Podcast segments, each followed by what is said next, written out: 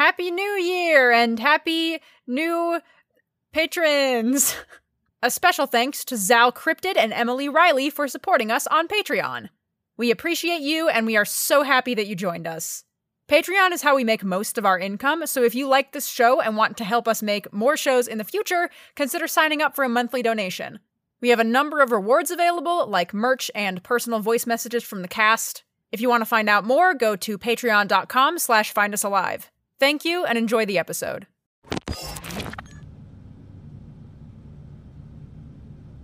She could have been a mobile task force agent. In fact, the offer had come up rather frequently in the days before the shift. Her resounding success at her job suggested that maybe she would be better suited for a larger, grander role within the Foundation. Trouble for the Foundation was that Fatima Haldi was perfectly happy right where she was. Officer Haldi had refused several promotions by this point.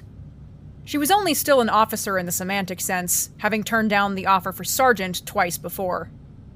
It was no secret that Captain Haraway considered her one unofficially, considering the length of her employment and how closely the lower officers listened to her.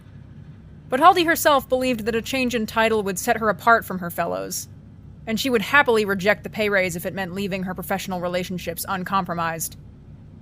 But now, with one sergeant killed and the other on the outside with the captain, she was the lone and obvious choice for the security department's new leader. Or maybe she was their leader to begin with, even if she wasn't on paper. Haldi didn't know if they were the same in every site. Of the three she had worked in, it was roughly consistent. Security had a different air than most departments. A louder one, a pervasive department culture of boisterous noise and unapologetic fondness for each other. Although she had considered that here it could have been her own influence. After all, Fatima Haldi was a big, loud woman. Allah had blessed her with a body built for hugs and a face dimpled for smiling, and she used her gifts frequently and universally. You could find joy anywhere if you looked hard enough. Today was a busy day. Site 107 was back in its rightful position, her people were no longer risking their lives and bodies climbing over precarious rope bridges. And that meant they could all do something they had been looking forward to for weeks cross testing the Dash 3s. Haldi tempered her excitement and did her best to rein in the basket of puppies that was her department as they prepared for what would surely be rather grim business. She was overseeing the security measures herself, which meant she would be in the room for this one. The psychologist, or former psychologist, as the case was, didn't seem very happy to be there at all. Haldi wasn't surprised. She wouldn't be excited about much of anything either if she had spent all day locked in an almost entirely empty box. Miserable, she imagined. And miserable he certainly looked. His posture slouched like his spine had given up and left for vacation, leaving him slumped in his metal chair until it returned. His eyes had a distant, soulless look about them. She tried, until containment demanded she stop, to engage him in enough conversation to cheer him up, but he didn't seem to hear her at all. And that did not bode well for the testing. But for all the misery the psychologist had endured, he at least had it better than the D class. The D class was restrained to a dolly like the cannibal she saw in a movie once. After the last reset, he swung hard back into an unstoppable fit of carving and cutting Dash 1s into every available surface in the short span of time before her people could dogpile him to the ground. He even finished a few of them. The D class was wheeled in by two of her people Larson, who hated Christmas, and Beach, who liked reading pulp romance novels. Haldi was already in the room, attending to the psychologist, making her best attempt to put a smile on his face in spite of his thousand yard stare. She wasn't feeling too peppy herself in light of recent events, but somebody needed to keep things light, or no one would. But as the heavy door closed behind the D Class and his two escorts, she took her position next to it, her taser at the ready. Not the sort of thing she or any of her friends liked to use, but a better alternative to a gun. Especially considering the subjects were only supposed to talk, and one of them was strapped to a cart, like somebody was about to put him on the roof of a truck and to go camping. No, they weren't worried about the D class. If anyone was getting tased, it was the psychologist. Both of them knew they were being observed. If the research and security folk intended this to be a secret, then they would have done what might be considered a very bad job. There were three guards posted at the door, first of all, and the researchers in the booth above were fully visible as they clambered over each other trying to get the best view. Haldi wondered if it was a good idea, considering the Dash 3s might be less inclined to talk if they knew that everyone in the immediate area was watching and listening to them. This turned out not to be a problem at all for the D class, who almost immediately launched into a whispered speech about seeing the truth and a host of other not quite spiritual nonsense. Haldi wondered if the psychologist understood what the D class was talking about chosen ones and callings and such. Because she certainly didn't. And it was very hard to tell if the psychologist was catching any of it, because if he was, it wasn't registering on his face. He just stared blankly at the D class. Any response he gave terse and monosyllabic. The D class continued to try and coax agreement or common ground from the psychologist, in spite of all signs pointing to no, which she guessed made sense, considering how unlikely he was to stop doing a lot of things. What's more, and she knew she wasn't supposed to, but she sympathized for the psychologist. Fatima Haldi prided herself in keeping track of people their interests, their birthdays, their friends. She knew her own the best, naturally, but over the last several months, she had put a lot of effort into getting to know the random assortment of agents trapped with them on their visit to Site 107. Which meant she knew how close the psychologist was with the little field agent, the one who was currently laid up in medical while the doctors scrambled about what to do with her. Security brought him updates whenever there was one. There usually weren't. And they weren't supposed to, given their stations and given the psychologist's current working status as an anomaly. But they did anyway. Anomaly or not, he was there when they began, and he still cared for his friends. Not to mention, he was far from the only person affected by the recent events. Before the shift, Haldi spent a very long time wrestling with the immovable object that sat coiled up in the dark surveillance office. Officer Radiger's birthday was in the winter. Not that you would ever know from asking her. She wasn't the conversation type. More the sit in silence and stare at you for an uncomfortably long amount of time until you made up a reason to leave type. Haldi only knew her birthday from her file. She knew better than to set up a party for such a misanthropic thing, so she decorated the surveillance office a little before her shift instead. Only she didn't come in that day. Called in sick, with a mysterious stomach bug. A mysterious stomach bug that recurred every year on her birthday. A tough nut to crack, but Haldi loved a puzzle. Officer Radiger was the youngest member of security and the only one not actually cleared for other security duties. Her onboarding had been unusual and mostly an accident. And the only thing she was ever trained to do was watch and listen. But that seemed alright with her. She never complained. She barely even spoke. It was a moment of great triumph when Bailey, whose favorite color was not lime and not seafoam but something in between, told her that Radiger had finally begun to speak to him during their shifts, just a little. but one step forward, a thousand steps back. When the first tremor brought half the ceiling down in BC 2, Bailey became another one of the brave and doomed. And Officer Radiger, always sick on her birthday, was alone in the surveillance office. It was worse this time. Now she wasn't even in the office. She was curled up like a dying plant in Medical's wing. Even Alves, who Haldi had never seen slouch, didn't have the heart to remove her. She just asked Haldi to find replacements instead. After everyone else had returned to their jobs, sometimes quite reluctantly, Officer Radiger stayed in her place on the floor like she was a permanent fixture. She could have benefited from a little therapy, but the therapist she spent the most time around was currently preoccupied with staring blankly at a rambling D class. Upstairs in the booth, the researchers scribbled away in their notebooks, marking down every bizarre and outlandish thing that came out of the D class's mouth.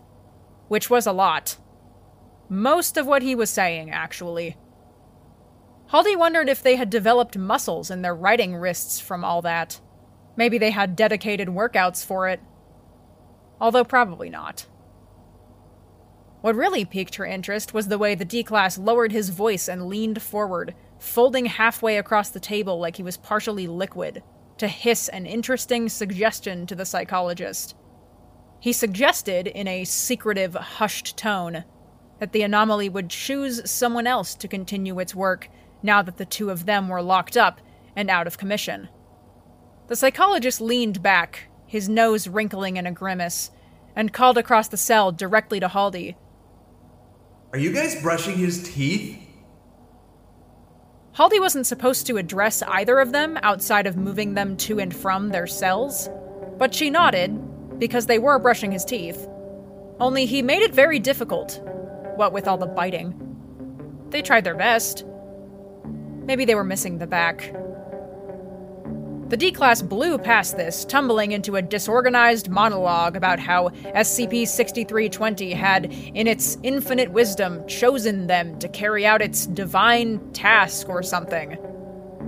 The psychologist looked at him like he was talking about the divinity of a crack in a wall. Because he was. And then, the psychologist cocked his head to one side, thought for a moment, turned over his shoulder to look up at the viewing window, turned back to the D class, and asked him if that's how the compulsion presented itself to him through the feeling that the anomaly was a living being. The D class argued that SCP 6320 was a living being, one with some sort of grand master plan. This time, the psychologist didn't contradict him, didn't say it was just a self perpetuating anomaly with memetic capabilities. He sat and nodded and said things like, How do you feel about that? Periodically, he looked over his shoulder at the scientists, who were watching from above with a mix of rapt attention and curious confusion. Haldi knew that as soon as her team left with the D class, the researchers would swarm the psychologist about this interaction. They would read too much into what the D class said and might try to reason who the next target would be. The psychologist might leverage his cooperation to convince them to release him, but it wouldn't work.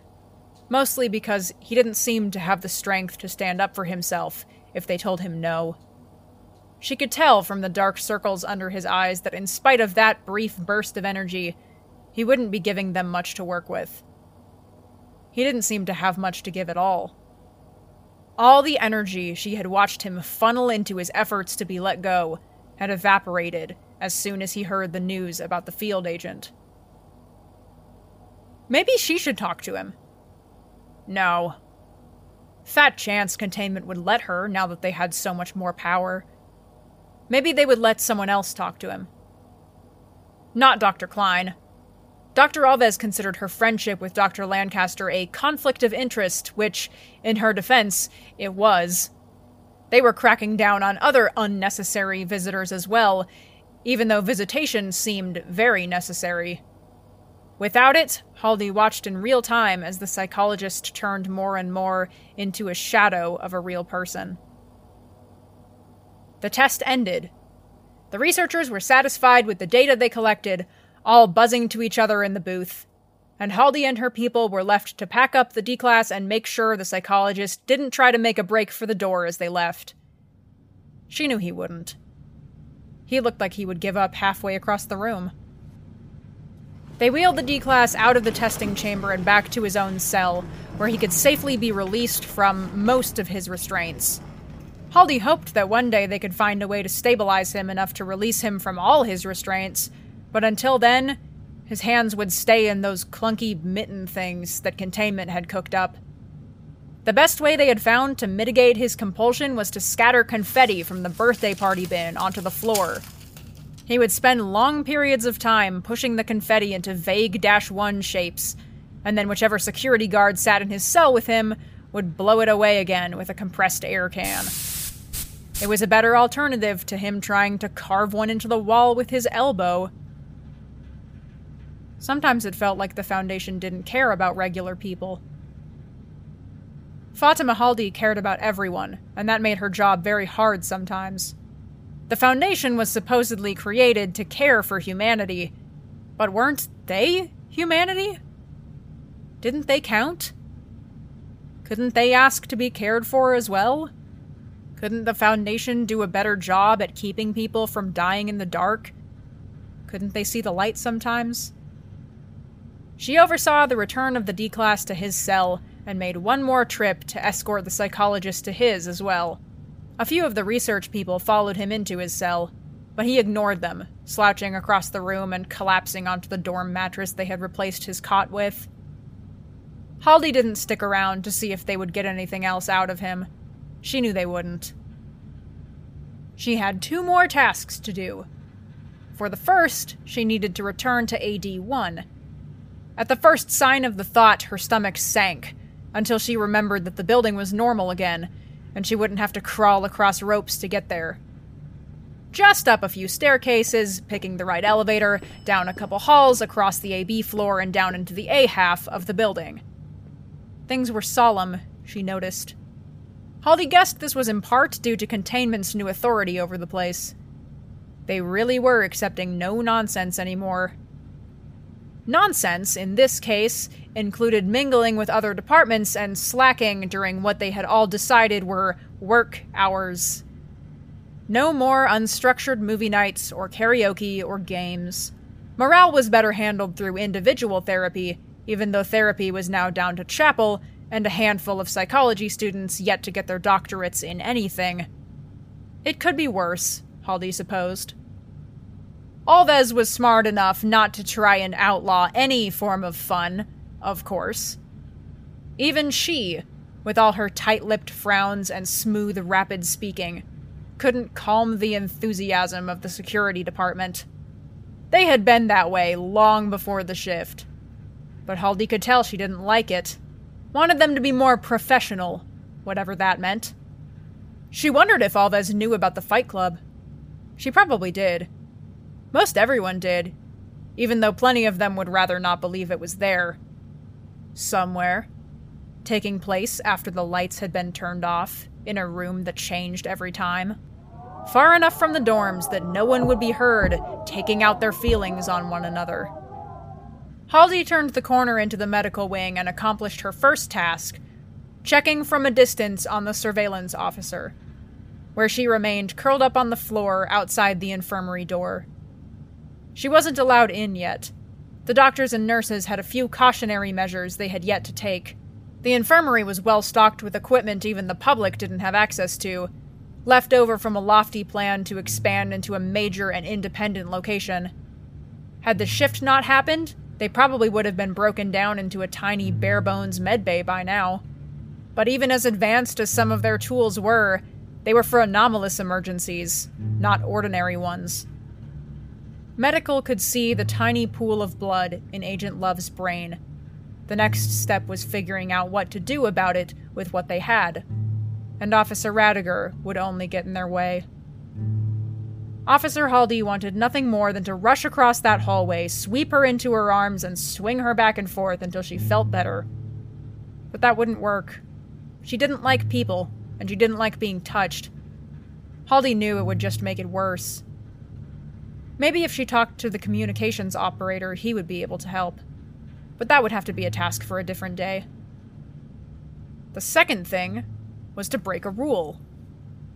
The shrine for Casey Lowe who wore colorful patterned socks under her dress code approved slacks, had not been set up again after the reset.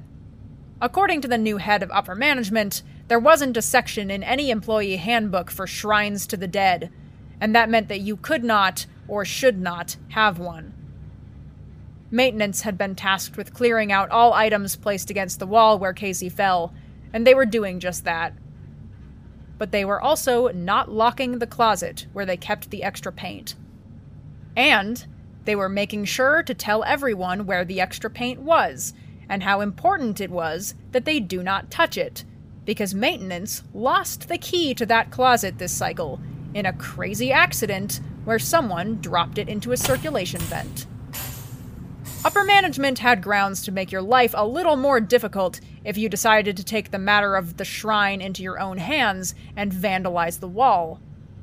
But painting on the wall with the same color originally on the wall didn't technically count as vandalism.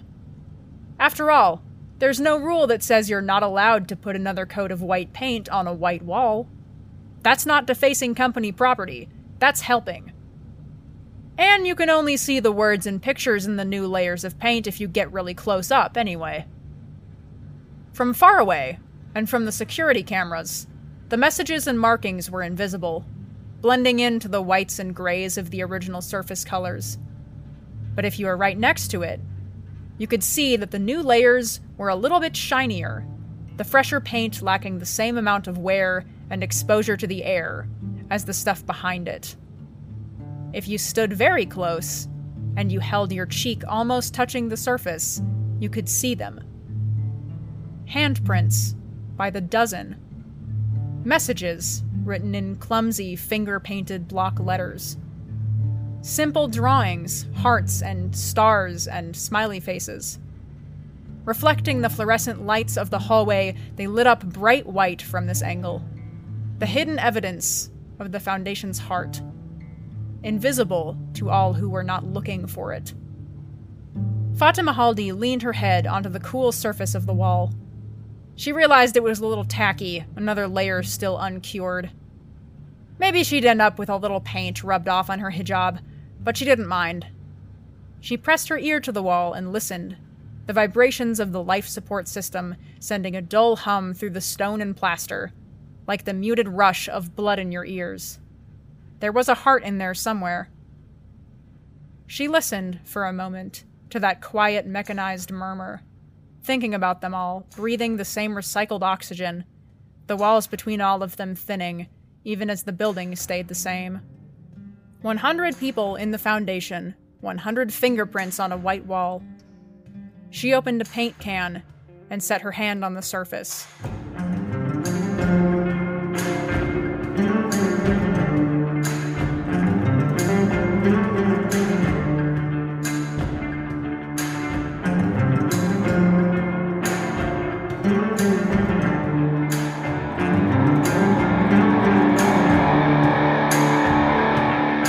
Episode 37 was written, produced, and narrated by Anna McGuire.